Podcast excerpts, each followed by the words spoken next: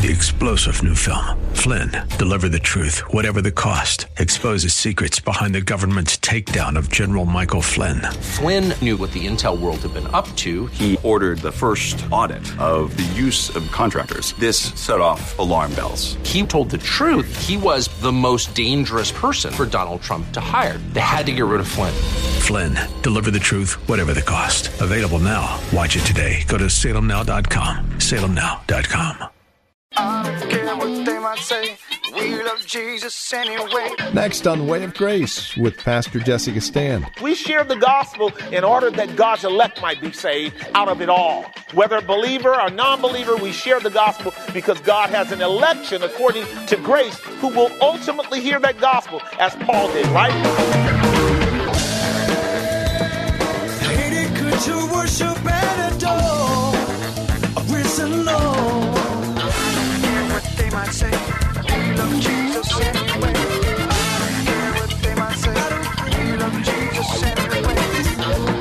Thanks for joining us for this Tuesday broadcast of Way of Grace, featuring the Bible teaching ministry of Pastor Jesse Gistand, our pastor here at Grace Bible Church in Hayward. If there's one statement we can all agree on about life, it's that we reap what we sow. Some people say it like this what goes around comes around, right? However you put it, it's true, especially when it comes to spiritual matters. As we continue our study in Acts chapter 11, we see some great illustrations of how to effectively share the gospel and the ways that we can get through to the unsaved. Here's Pastor Jesse beginning in Romans chapter 9 as a cross reference on this edition of Way of Grace. Remember what Paul had said in Romans chapter 9? This was an ethic of God too. The reason why Israel wasn't destroyed was because God said, except I had saved a remnant. Israel would have been altogether like Sodom and like unto Gomorrah. So from 1500 BC all the way up to the first century BC, yes, God punished Israel. Yes, he disciplined them. Yes, he destroyed many of the children of Israel, but he always saved a remnant. In fact, the first century church, Mary, uh, Martha, Mary Magdalene, um, Hannah, the prophetess, Simon, all of those believers were a nucleus of those who actually waited on the consolation of Israel. And God often preserves the whole because of the faithfulness of a few. And that was the case with um, Christ coming into the world. But it's also that because they had done that, he was obligated to share the gospel with them. Now, under that, that particular rubric, point number one, to the Jew first, there are three things that I want to call your attention to. First, the blessing of it. You guys see that in your outline? The blessing of it. What is the blessing of it? Well, when the gospel comes to you, there's an opportunity for salvation. That's Romans 1 16 and 17. I'm not ashamed of the gospel because it is the power of God unto salvation to everyone that believes, to the Jew first then also to the Gentile, right? For the scripture says, as it is written, the just shall live by faith, as it is written, um, uh, uh, you know, as it says, as it is written, the just shall live by faith. And so the gospel comes to them because they are the ones that bore the history of God's providence and God's purpose. Go to Romans chapter 2 now. I'll show you a couple more verses along those lines before we move forward. This is how Paul was arguing about um, Israel being uh, recipients of the gospel first. In Romans 2, as we have been going through the study in Romans chapter 1 and 2, where Paul is now chiding Israel. Um, for their presuming that because they had the law, they were good. Remember in Romans 2 verse 1, therefore thou art inexcusable, O man, whosoever you are that judges, for wherein you judge another, you condemn yourself, for thou that judgest doest the same thing. He's talking to the Jews now. And then he says, but we are sure that the judgment of God is according to truth against them which commit such things. And do you think, O man, that judges them which do these things, and you do the same thing, that you will escape the judgment of God?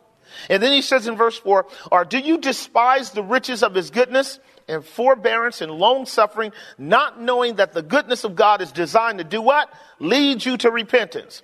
What Paul says now in verses 5 through 7 are very interesting. Listen to this. And it's actually verses 5 um, through 9. He says, But after the hardness and uh, impenitence of your heart, you are treasuring up to yourself wrath against the day of wrath and revelation of the righteous judgment of God, who will render to every man according to his what? Now, here's what he says in verses 7 through 9, which is quite instructive to all of us. To those who by patient continuance in well doing, seeking for glory and honor, they will receive immortality and eternal life. Do you see that? This is the way Paul is explaining how men and women respond to the gospel by faith. When the gospel comes to us by faith, this is how we respond. We live a life of patient continuance in well doing because we are seeking glory. And what we will receive in time is honor, I mean, uh, immortality and eternal life. We are seeking glory and honor, and immortality and eternal life will be the result of those who are patiently waiting on the Lord. Verse 8. But unto them that are contentious and do not obey the truth, but obey unrighteousness, here's the reward. Are you ready? Indignation and wrath, tribulation and anguish upon every soul of man that doeth evil. Now watch this, of the Jew first, and also of the Gentile. Do you see that? So this is what I meant by getting the priority of our gospel straight. Um, when it says to the Jew first, that is um, a blessing, but it's also, as you see in your outline, a responsibility. It's a blessing for sure to hear the gospel first, but it's also a responsibility. It comes with consequences. Notice, if the gospel comes to the Jew first, guess what else comes to the Jew first? Judgment. If the gospel comes to you and me first, then you and I are culpable for that message.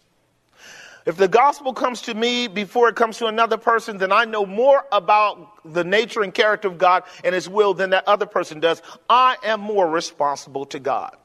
So when they say to the Jew first, it's speaking to a number of things. They have the blessing of hearing the word of God. Paul argues that in Romans chapter 3, verse 1. What advantage then hath the Jew, or what profit is there in circumcision? Much in every way, chiefly because that unto them were committed the oracles of God.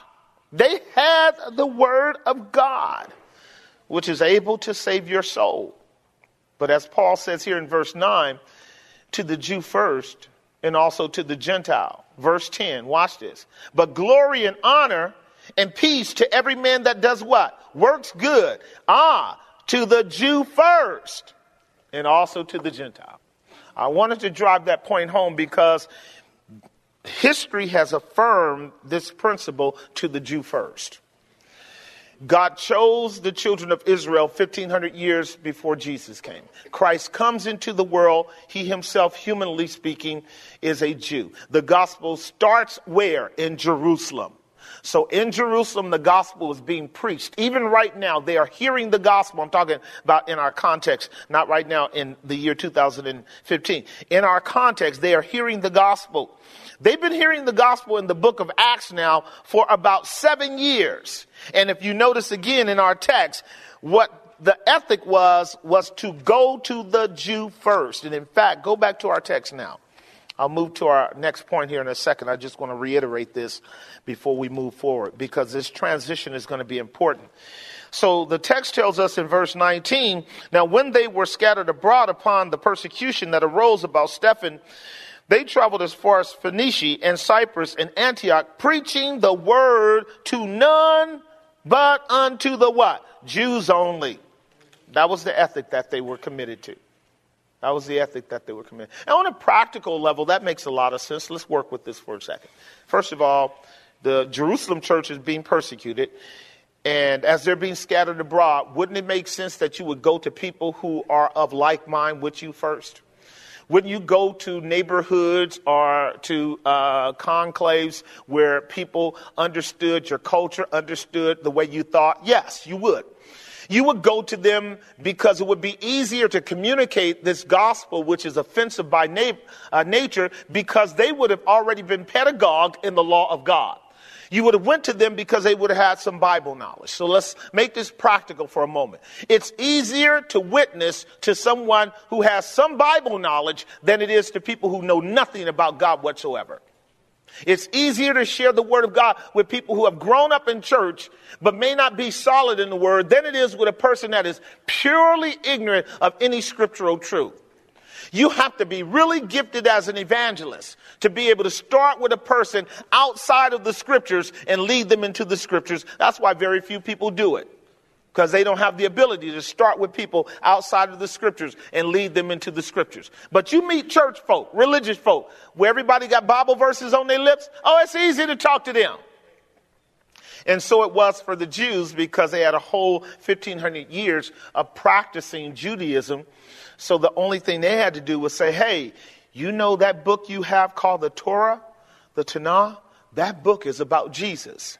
And then they would begin sharing, and the Spirit of God would take the witnesses, those who were preaching the word, and help them open the scriptures to these saints that were spread abroad. And remember, the diaspora, uh, the spreading abroad of the Christian Jews in Jerusalem wasn't a problem because Jews had been scattered abroad for the longest already. They were in all regions of Rome, all regions of Asia Minor, all regions of Palestine. Everywhere you went, there were Jewish conclaves for the disciples to reach. So the Jew first, there's a blessing when you are first, but then there's also the responsibility.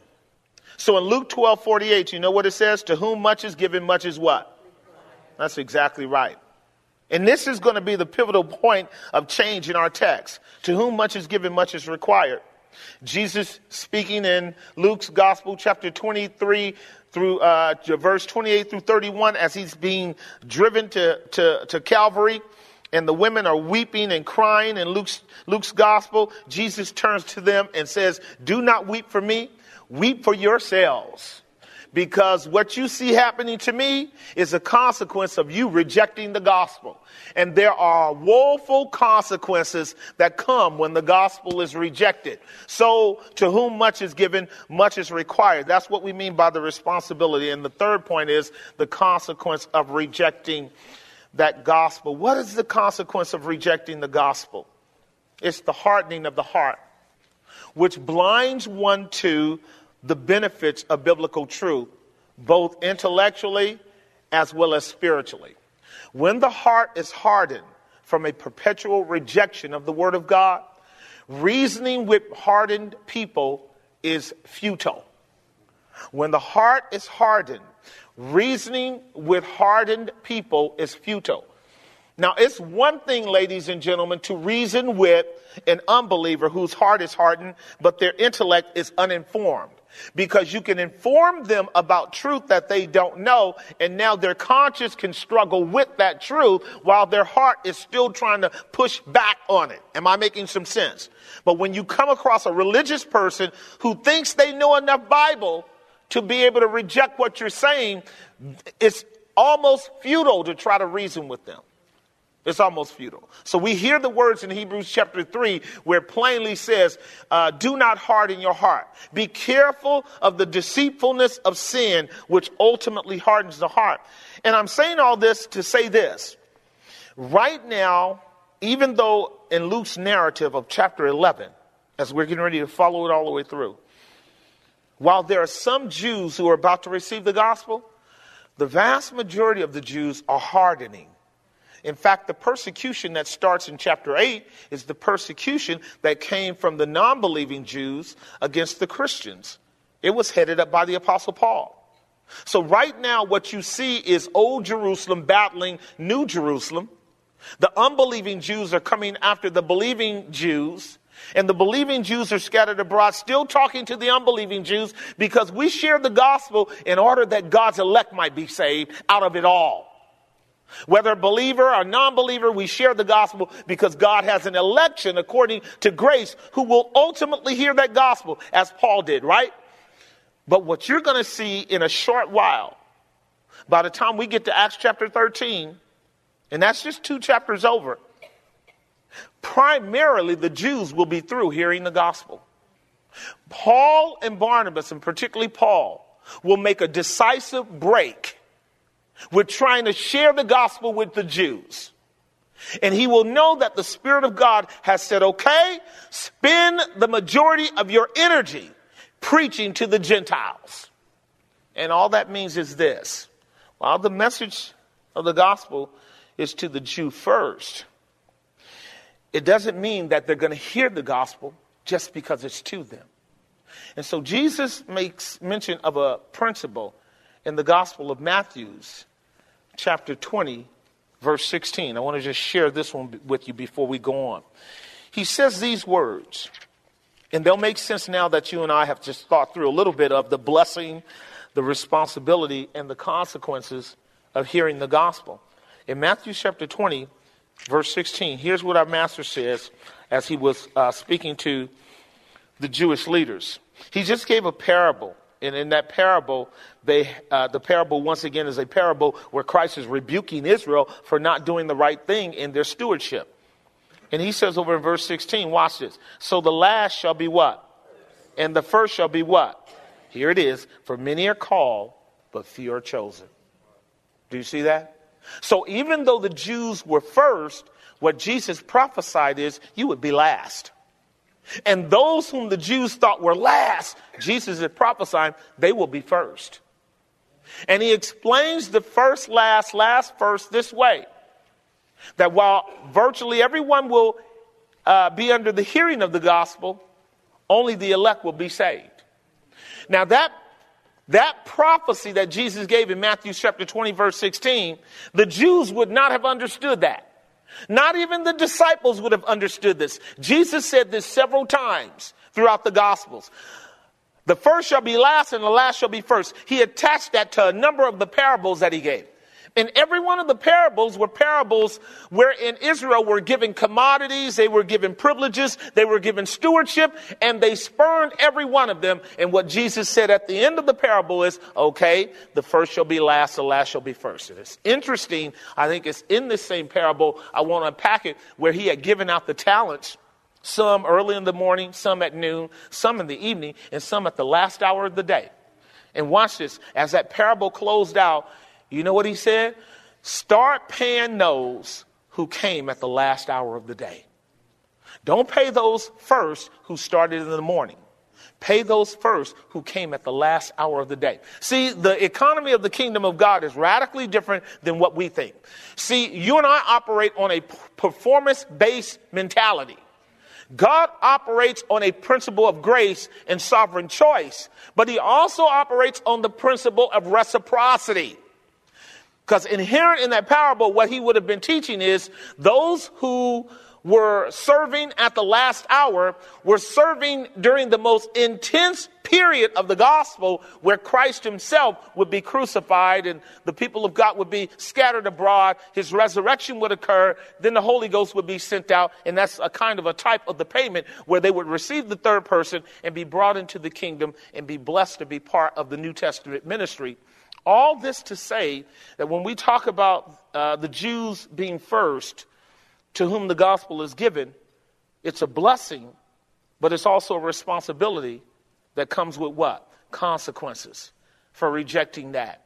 And so now go with me in your Bibles to Acts chapter 13. I want to show you this before we go back to our text and deal with the latter points that I think are germane as well. If I were to extract an application to that, I would simply say to you and me every day that you and I live, and as we grow in, in, in, the knowledge of God, you and I are culpable for that knowledge. And the thing that you and I want to make sure that we do is that we are not coupling the knowledge of God with a continual, gradual, imperceptible, or maybe perceptible hardening of our heart. What you and I don't want to do is go to our grave with a hardened heart, having grown up and gotten old in the church, and never really be connected to Christ because that's what happens to people. They get old, they die, and they never really actually get rooted and grounded in Jesus and bear any fruit. Nothing is more ominous than to be able to sit under the preaching of the word and it does not move you. Nothing is more ominous than to look up and go, you know what? I've been under this preaching for five years, 10 years, 15 years, 20 years. And today, my heart is just as hard to the truth. I have no sense of response to it. It's not doing anything for me. That's a dangerous place to be. You and I never want to hear preaching and teaching that's biblically accurate and it not move our hearts. You never want to sit there and go laissez faire. So what? Whoop de doo. I got other things to do. At that point, you are sticking your fist in God's face.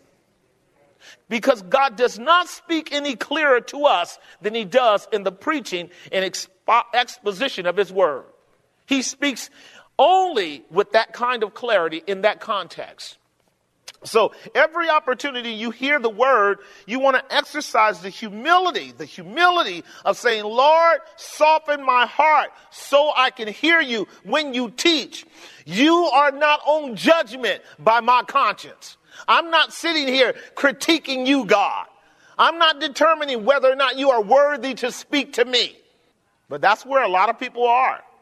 A lot of people come in judging God. That's right rather than coming in humbly to hear the word of the Lord. I think it was our men's meeting. I talked about this last Friday in the book of Ecclesiastes. Um, in the book of Ecclesiastes, chapter 5, verse 1. Pull that up. Ecclesiastes 5 1. Show you this. The book of Ecclesiastes 5 1. This is a very good principle for you whenever you step foot in the doors of the church where the word of God is honored and the word of God is preached so that you and I don't fail to benefit from it. In Ecclesiastes chapter 5 1, are you there? Here's what Solomon says Keep your foot when you go to the house of God. Do you see that? Let me help you with that. When you go to the house of God, don't act like you're in a social club. Remember, that's the uh, horizontal dilemma I was talking about? Where your head is stuck on stupid like you, you can't look up and realize God is looking down, God is listening, God is observing. And so you deal with everybody on a human level. We walk in and somebody don't say something to you, you all pissed off. Right? Carnal. So when the word of God says, keep your foot when you go to the house of God, that means you come in with a real sense of reverence. I'm in the presence of God. It's called Coram Deo. Are you guys hearing what I'm saying? Watch what it says. It says, Keep your foot when you go to the house of God, and be more ready to hear than to give the sacrifice of fools. You know what that is? Running off at the mouth, having a thousand opinions about things that sometimes just don't matter. Like the proverb says, in the multitude of our words, all we're going to be doing is sinning. Haven't you noticed that if you don't have a bridle on your tongue, uh, a governor on that, that, that heart of yours that you can let foolish things come out of your mouth.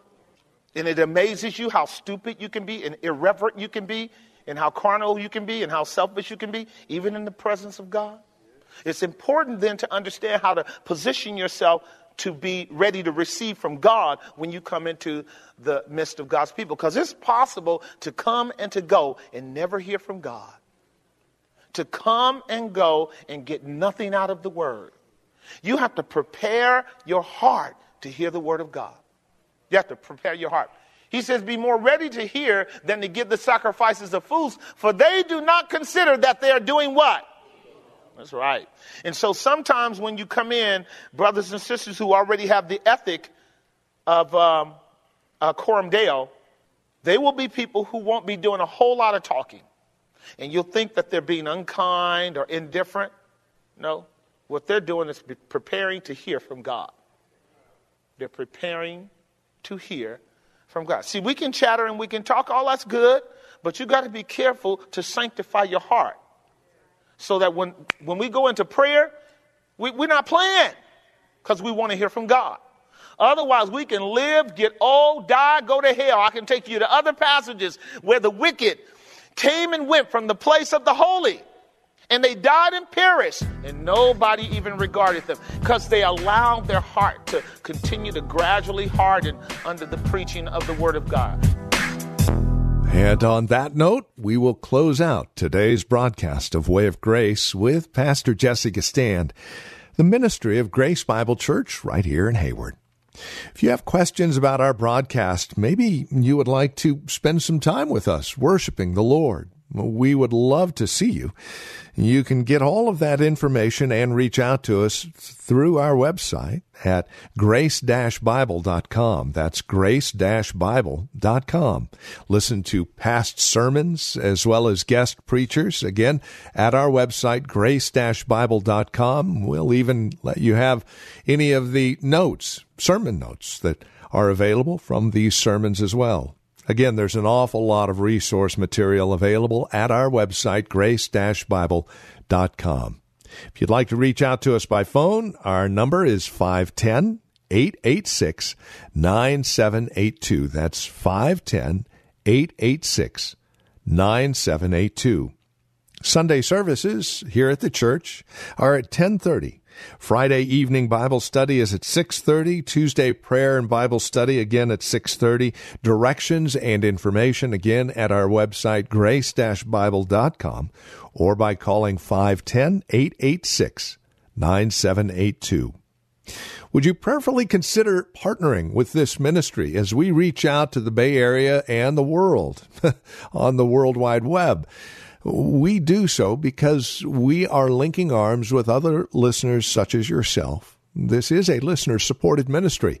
Your gifts, no matter the size and no matter the volume, are great help as we continue this ministry called Way of Grace. Consider that as you reach out to us and join us again next time for another broadcast of Way of Grace with Pastor Jesse Gistand.